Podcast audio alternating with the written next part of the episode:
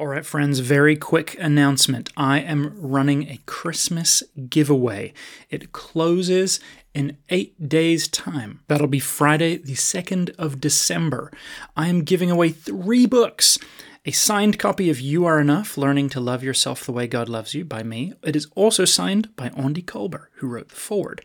I'm giving away the audiobook of Dr. Alison Cook's incredible The Best of You Break Free from Painful Patterns, Mend Your Past, and Discover Your True Self in God.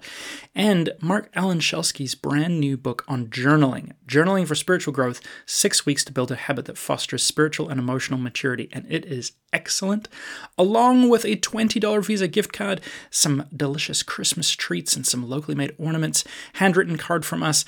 There's a whole bunch of ways that you can enter the draw. You need to head over to jonathanpuddle.com slash giveaway. That will get you in the draw there's actually three of you that are going to win this. So uh, go sign up. There's there's a bunch of ways that you can enter the draw. There's a bunch of ways you can get extra entries to win, and uh, go tell your friends. And uh, yeah, so excited to be able to give back. Uh, you folks really blessed and overwhelmed us in the last few weeks when we were in need, and so just a little something that we can do to say thanks and Merry Christmas. So jonathanpuddle.com slash giveaway to get in on this Wholeness and Joy Christmas package. That's it. Hey, friends, welcome back to the podcast B side. Hey, hey. We missed one in there, mm-hmm. but that's okay. It was intentional. We chose to. Yes.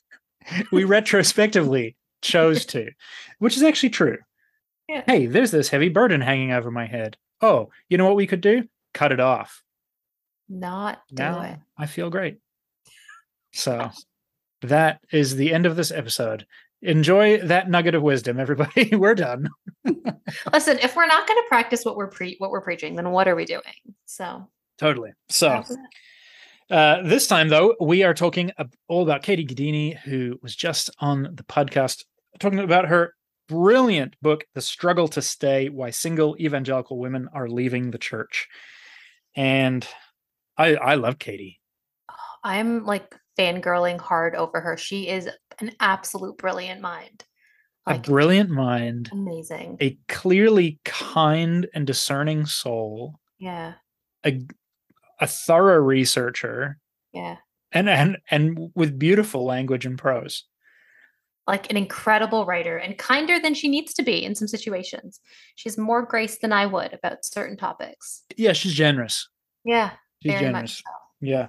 Uh, so let me read two little segments to set us up here today. This is from page 216, the final chapter, The Struggle to Stay. Single evangelical women desire to be valued and treated equally within their religious communities.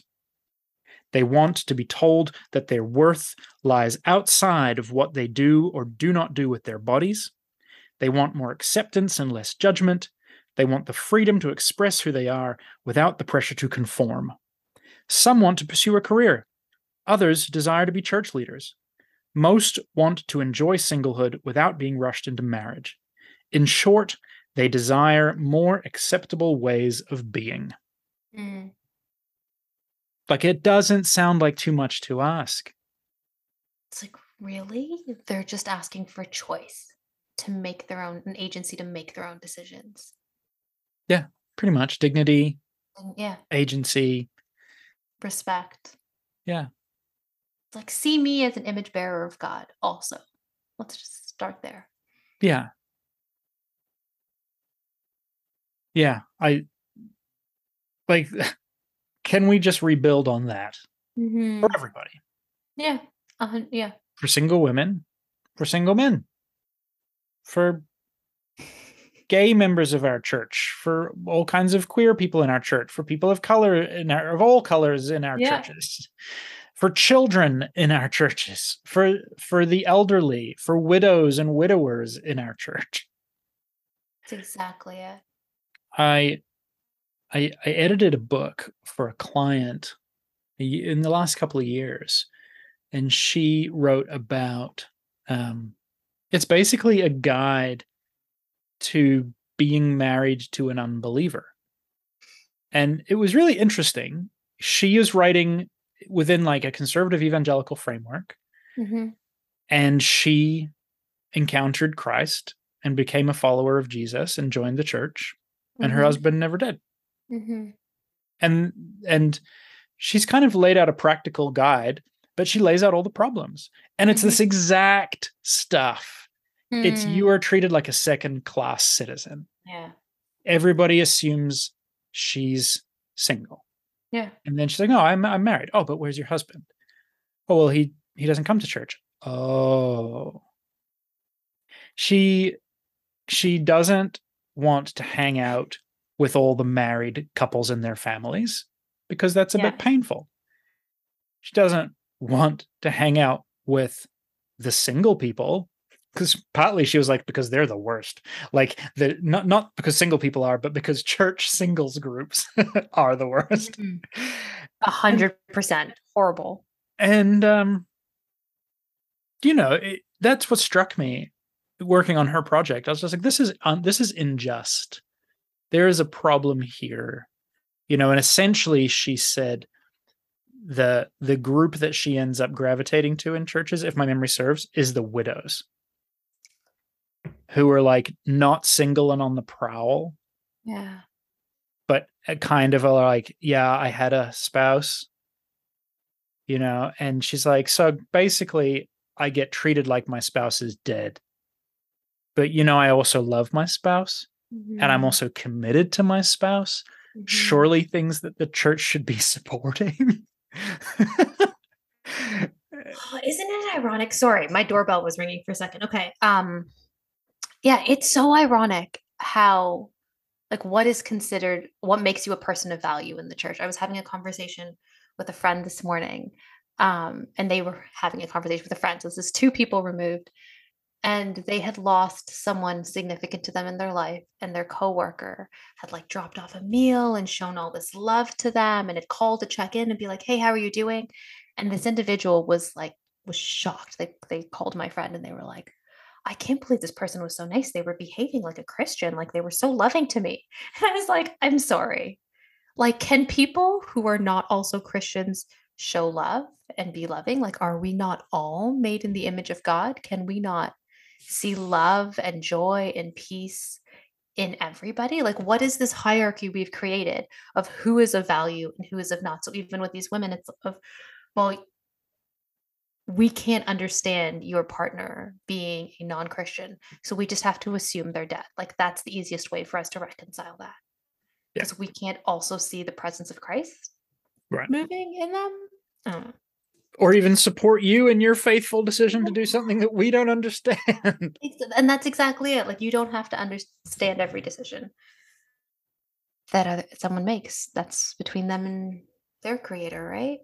Totally mm-hmm. totally. I i know i like my my brain goes into okay how do we solve this problem? Because mm-hmm. i think katie and others have obviously done a really excellent job at articulating these kinds of problems okay it's it's essentially an exit path right? Mhm. it's a it's like a funnel towards the door.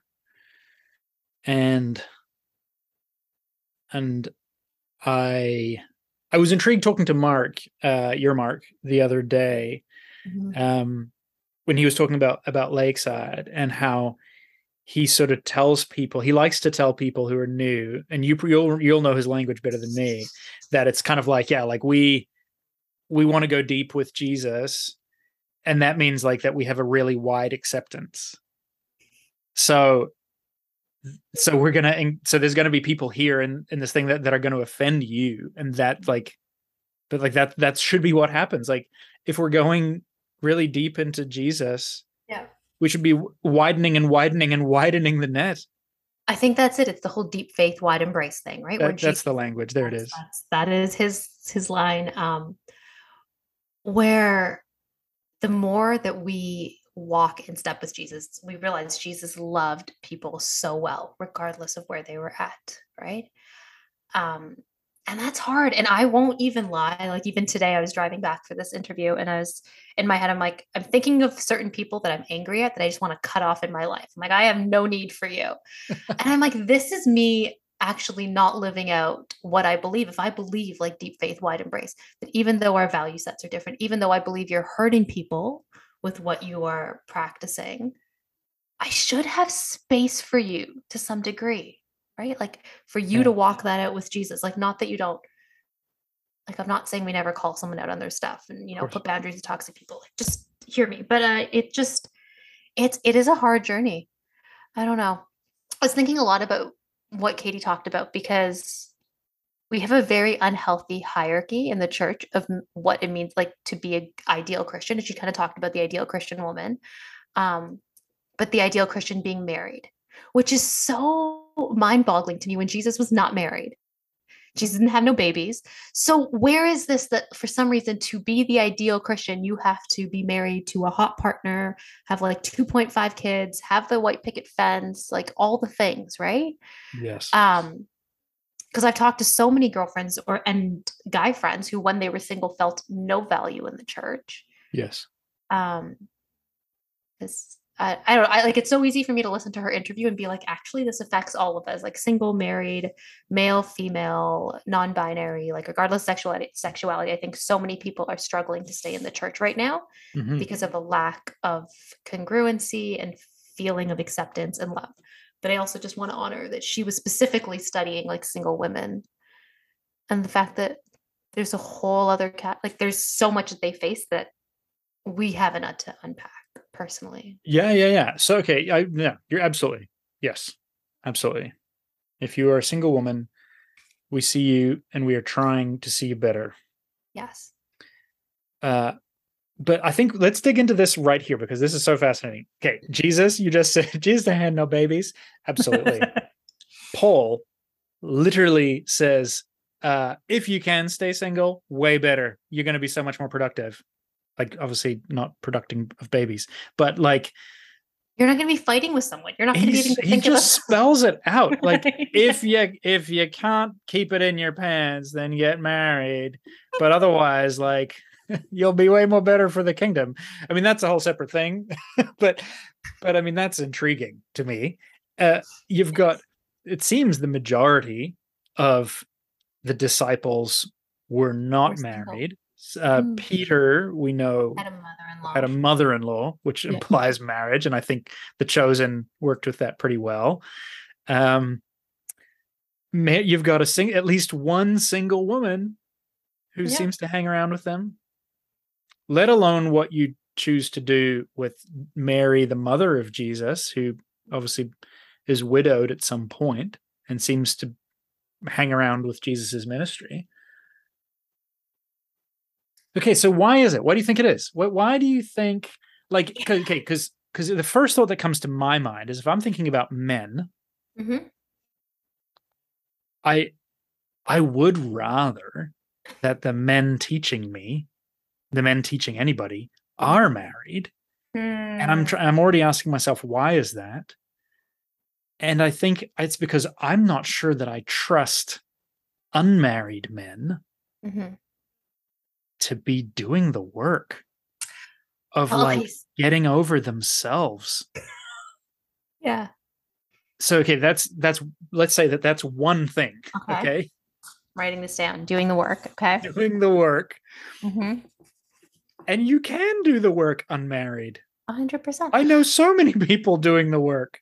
That is to say, I know many women, single women doing the work, and I know some some men doing the work.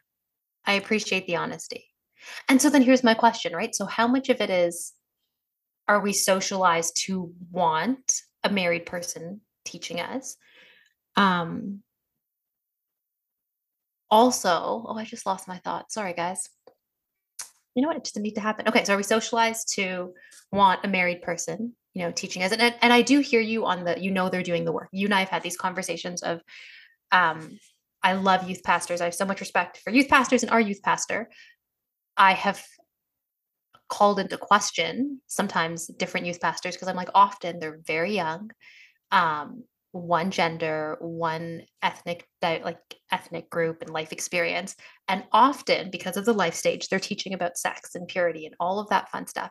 And you like what I struggle with is you're teaching something that you actually haven't had to live out yet. You're teaching a sexual ethic with no redemption. Like you haven't seen the hard things in life yet. Not for everybody, but for some people. That's Yeah. been my experience, right? Mhm. And so it just feels very black and white. So even you talk about Katie talking about how she gravitates to the widows. I'm like, I get that because they've seen the Sorry, that wasn't Katie. That was Sorry. a client of mine. But go on. Sorry, yes. Um, when my doorbell was ringing. Sorry.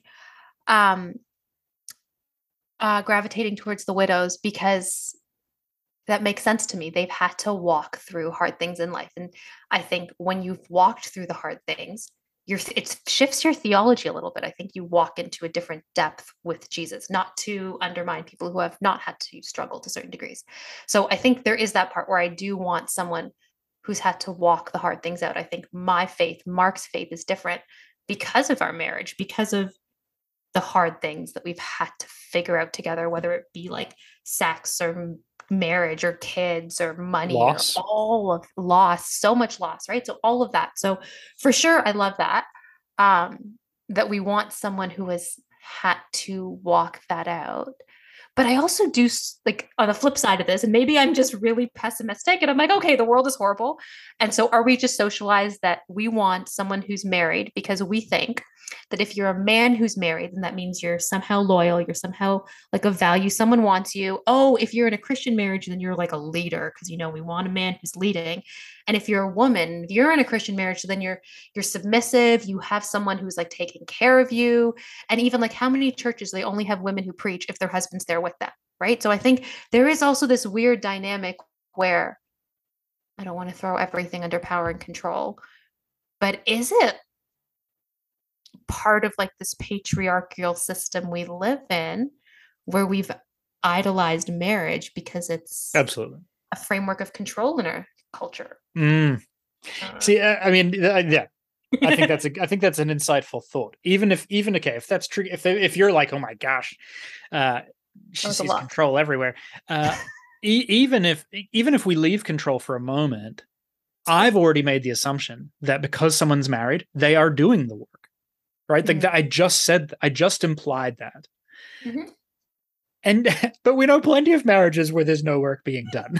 so like so that's already a false premise that just because you're married you are learning to move in self in in others centered sacrificial love. yeah. Would that were the case for every marriage?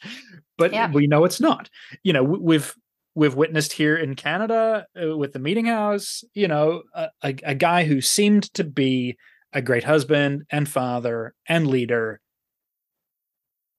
prove to have also been doing terrible things. Mhm. And so, okay, marriage alone is clearly not enough Mhm. to secure what I want in the life of people who teach me. yeah. Um, Catholic priests, of course, don't marry. Mhm.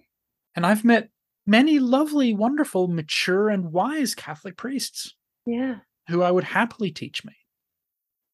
Hmm. So that's interesting. Um, I've I'm trying to think through. Okay, obviously I'm, I'm just talking about men here. I'm trying to think about some single women.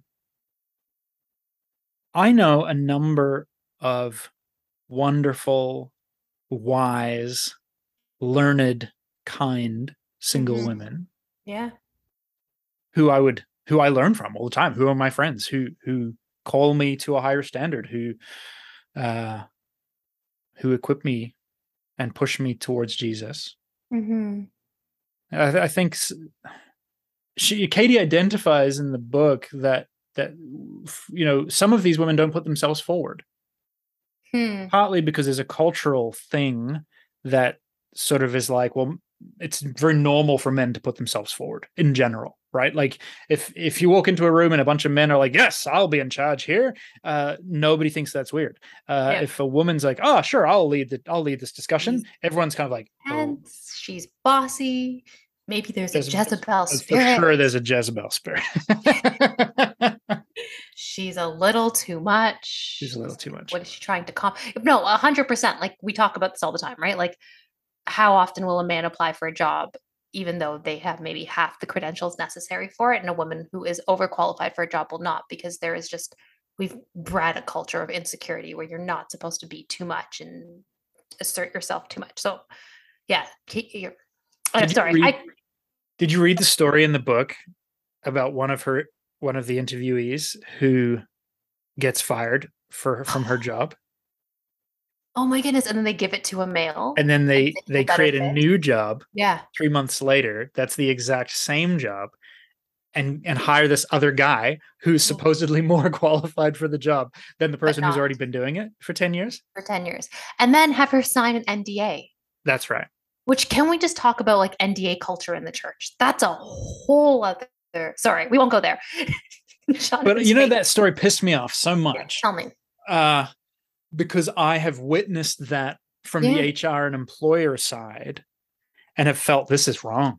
Yeah. This is wrong.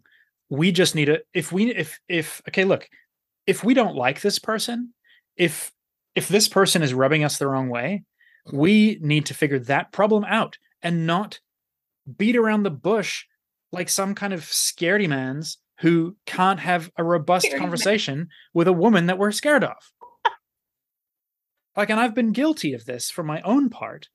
Yeah. Um, when I was a director, yeah. having a number of women who were older than me who were strong personalities, and I was intimidated by them, which is not because they were quote unquote intimidating women. It's because I was immature. Mm. And I remember watching situations where I'm like, oh, we need to get rid of this woman.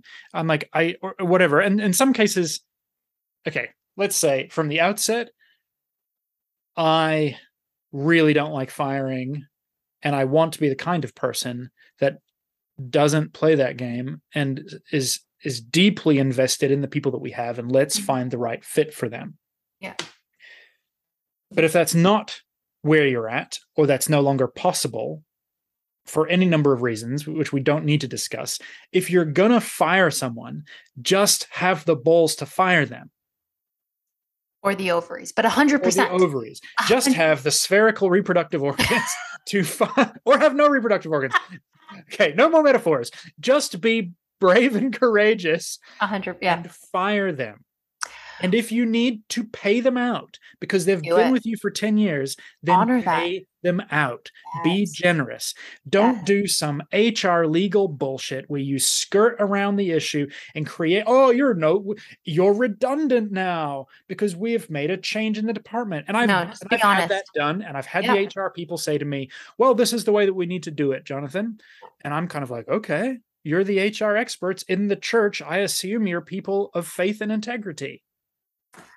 Well, okay, so this is the whole thing, right? Co- like clarity is kindness sometimes, and just be clear, just be honest. And I I struggle so much. I understand the churches have become a business in so many ways and a brand, but there has become a culture of protecting this business and protecting the brand, and then treating it like that, which it's not. It's a community of people. So yes, there's money involved. Yes, there's like HR and all of the things. But if you can't be honest with people, if you can't tell them the truth, if you're going to do some back ended way to get rid of them? Like what makes us like what is the point of this? I, I just katie talked about well you and i talked about this too about just how there's so much litigation now in the church world and then nothing ever comes forward because everything's just everyone's like oh i can't actually say anything because i don't want to be sued or oh if you say anything i'm going to sue you and i'm like so where's the truth? What happened to the truth will set you free? What happened to actually being honest about yes. what is going on? Because you know what Sometimes firing someone is the best gift you can give them. Sometimes they're not a good fit there and they're not living out their calling, and neither of you are in a good space. So that's right. actually an incredible gift, but not having the what were we saying? Balls, ovaries to actually do it. Actually, courage. We're just using. Courage. We're, just Thank you. we're, we're ditching you. the patriarchal metaphors. Thank you. The courage to actually stand in your integrity is actually holding everybody back. Yes, yes. Yeah. and I'm just tired of it, the game. I'm tired of the politics with it. Yeah. I don't know. So, Katie, off air, I don't think this is oversharing, but off air before we began, Katie uh, explained that she had had major legal pushback mm-hmm. from two churches that are profiled in this book.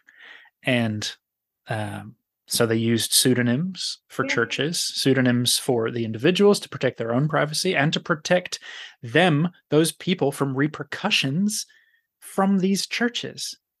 And I'm not a hundred percent sure who these churches are, but I I'm confident and I'm confident enough that I felt very sad, Mhm.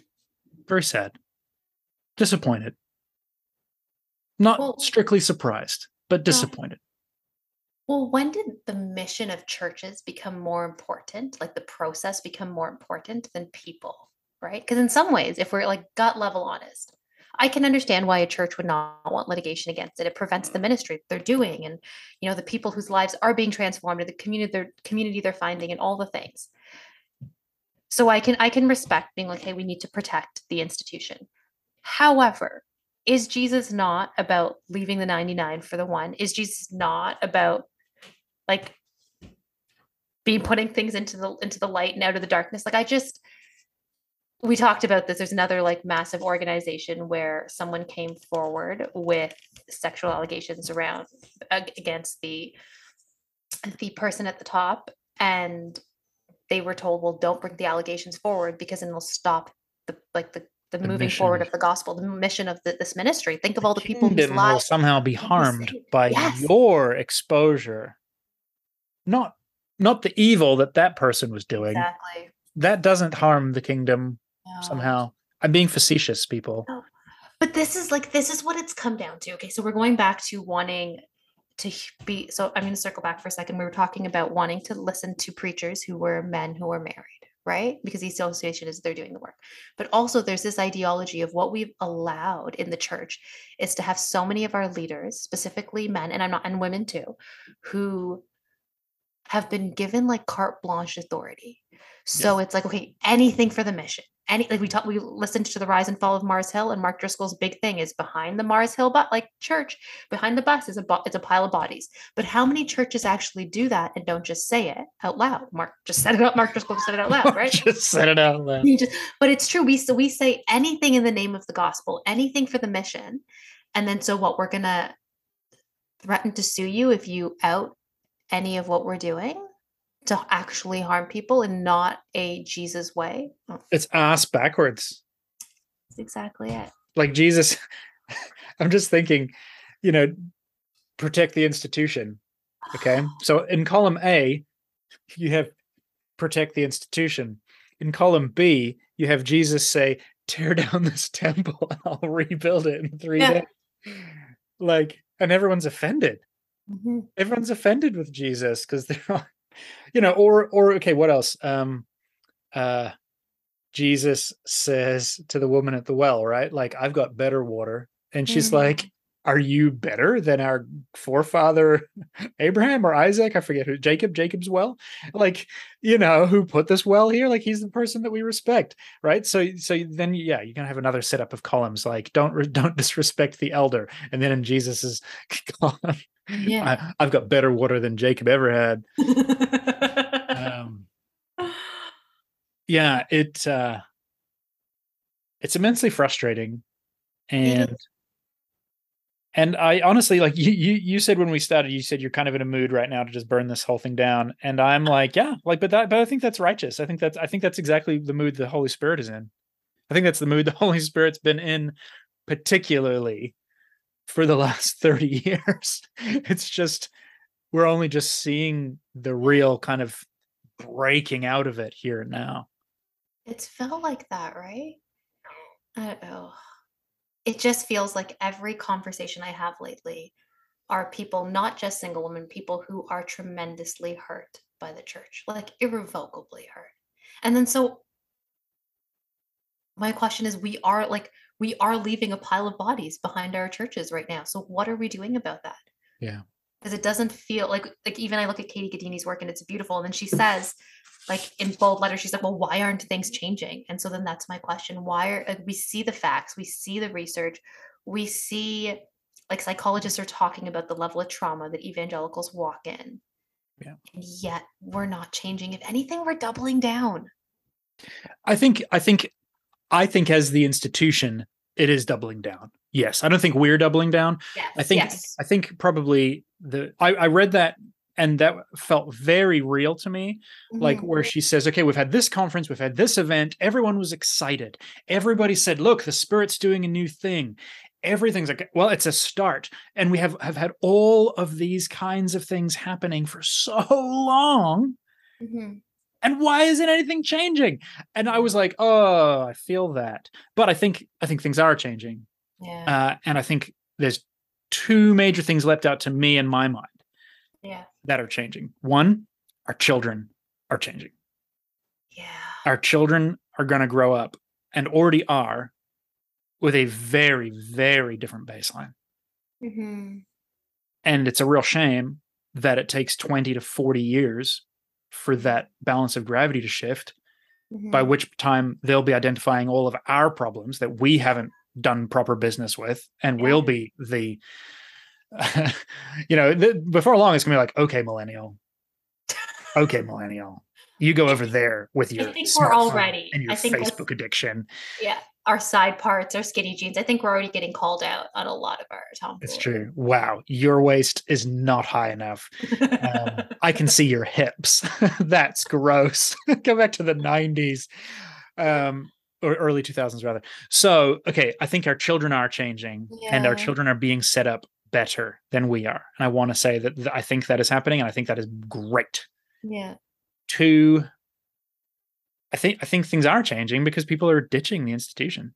Yeah. I don't think the institution is changing by and large. Yeah. from what I can tell, churches that are genuinely becoming safe places for people of all walks of life to Mhm. turn up and be pointed to Jesus are excruciatingly rare. Yeah. Right? Like I mean, we've bumped into this with with Bridget uh, Eileen Rivera, right? In terms of Yeah. uh, gay people finding churches. Okay, well, they, they can find churches, but churches that preach the gospel, churches that are willing to believe in the resurrection. Um, you know, I even just just in my in my Instagram, like every week, people are saying, "Oh, ch- where's your church?" And they're like, "Ah, yeah, we're we're we're also in Southern Ontario, and there's nothing, nothing that we that we can, in good conscience, bring our children to or our teenagers to, or even can stomach ourselves." And okay, I, I, I debated whether to share this during the interview. Um, I didn't because I thought I'll save it for here. Um, I just got to be careful because I don't want to out these people. But we recently had dinner with some folks who are not millennials, are older, have planted churches, have been involved in the work of the ministry their entire life, are the most legit, solid, salt and light kind of people. And and they came around in essence to ask me, should we leave our church? We we think we are done Mm. and and the husband was kind of like yeah i'm already done i'm not asking the question and and the wife was kind of like i'm just uh, I, you know i'm a bit nervous or or i i know i'm i know there's going to be loss in Yeah. leaving but they're like we don't have any friends we've been there 9 years and these are then these are outgoing engaging Oh. people. Yeah. like i i i was shocked and not shocked. Like i was again i was i think again it's just like i was grieved and so hmm. disappointed. And i said to them i said because you know and they just kind of unburdened themselves of all the pain and all the confusion and all the frustration and there's doctrinal some doctrinal stuff some teaching stuff. Also the fact of like you know these pastors they said we, we actually really love our pastors. But it doesn't seem almost anybody in this congregation has caught the value of these pastors which which does reflect on the pastors also reflects on the people reflects on the whole culture reflects on this whole ocean and reflects on the fact of who has left this church and who has remained and who has not got eyes to see what is happening right now. And i just said to this couple i'm so sorry. Mhm. that is such a shame but it's not your shame Mhm. So good. and I and I watched kind of their shoulders come down a little bit, and I thought to myself, man, Jesus, what on earth is going on? Yeah. And I know what's going on. I'm not actually, it's a rhetorical question. I'm just like, God. It's interesting as you talk because I feel so heartbroken. And I know we've just spent the last like 30, 40 minutes complaining, not complaining, but you know, venting and processing our grief and anger at like the large C church um, and the way people are so hurt. But as like I listen to you and I feel the grief, there's all I'm so saddened and devastated because there's also so much love. And I hate like I don't know what to do with that. And that I, I and I think that's the hard like the hard and beautiful part mm. of it is absolutely heartbreaking and devastating how people are being treated in so many of our churches, how people are leaving um, brokenhearted. And yet, okay, so you are right. Like there is change beginning to happen. And there is healing being found. And I guess that's what like people are finding Jesus. They're finding life and they're finding love. And so Right. And they're finding community and relationship. Okay. I just read a book um last week. A beautiful book. I don't know if you've heard of it uh, yet. It came out last year by Linda McGibbon, who's with InterVarsity uh, in Toronto, uh-huh. and it's called My Vertical Neighborhood. And oh, uh, it's basically like she leaves Moncton and moves to Toronto and lives in a condo on like the 15th story and builds a, a community of friends over a period mm-hmm. of years basically by opening up the door and putting a sign on like in the message board downstairs saying free dinner monday nights my suite Amazing. and that grows and grow, eventually move uh, becomes they they start a writers group and wow. and and then a, eventually like a bible study and it's just lived reality and mm-hmm. dignity and hope and life and love and yeah uh, Katie, so that's that's my vertical neighborhood by Linda McGibbon. But I wanted to also read this. Uh, this is from very be- early in the book, Katie's book, and I read it for two reasons. One, it is beautiful prose, and two, it um, I think it's a it's a beautiful ode to what we want in mm. in community. Mm-hmm. She's talking with her friend Madison. I copy Maddie's position and recline my head on my own armrest and close my eyes. Mm-hmm. With the wine softening my defenses, I let myself remember what it was like to belong to the evangelical community, allowing the sweetness of belonging to lap like frothy surf around the edges of my oh. body. Oh, that's beautiful. Do you not long yeah. to be held by frothy surf? I know I do. I really do. Yeah. Tim Hortons has a new cold brew that's really frothy. Oh, and make that? it with oat milk. And it just makes my heart so happy, which I know sounds like a tangent, but actually, like, you're right. I think that, it, like, when you have beautiful community and people who love you and who see you, that's what it feels like. Right.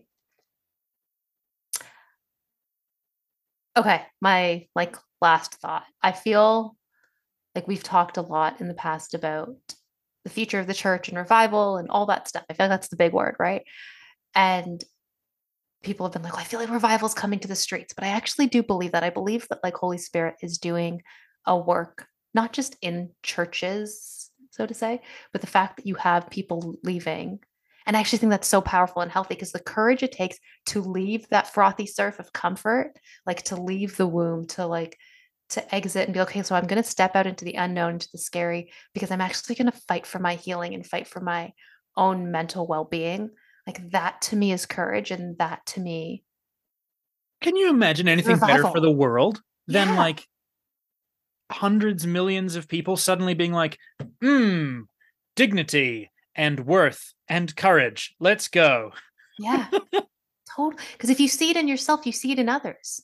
Yeah. You can't love others if you can't love yourself. Right. Right. Yeah. I'm not I'm not saying go leave a church. I'm just saying I'm saying to some of you, you need to leave your church. go leave the church. Yeah. And maybe some of you need to reach out to that person that you've been not reaching out to and stop being such a lone wolf. Well, that's good. And I, I, I know there's reasons why you felt it was safer to be a lone wolf. And I respect those reasons. But it's not sustainable. oh, that feels like a word. I, I think I'm going to write a little booklet, uh, in all seriousness, uh, called "How to Leave Slash Find the Church," um, and just like I don't know, put some thoughts out there. Do it. I love it. I enjoy listening to your thoughts. Um, but no, that just spoke to me because I'm not leaving my church. But I mean, I'm married to a pastor, and I'm really good at all of my friendships being outside of the church because it's terrifying inside the church for me Mm. with my experiences. Hmm. And maybe there is, and so, anyways, that just felt like a word like, oh, okay, there's courage that I need to take. Hmm. I think that's so good. Like I think there's a few good words in there that like courage, dignity, respect, Mhm. freedom. You know, don't leave a church because you don't agree with everybody. Yeah. You, you're just gonna you're gonna find you, you can go and find people that you seem to agree with more, and you might be like, oh great, I found my people. Give it six months. That's exactly it. Give it six months. You'll find something that something to disagree over. One of my best friends I discovered doesn't like the new Star Trek shows that I particularly like. And I was like, whoa, I have to rethink everything. That a deal breaker. You will find deal breakers that were not deal breakers until you need them to be. And then you can be outsies again. So don't leave a church for that reason. I mean, our church is is I, I mean, I keep saying on air, you know, oh, the frustrating people left our church and now it's great.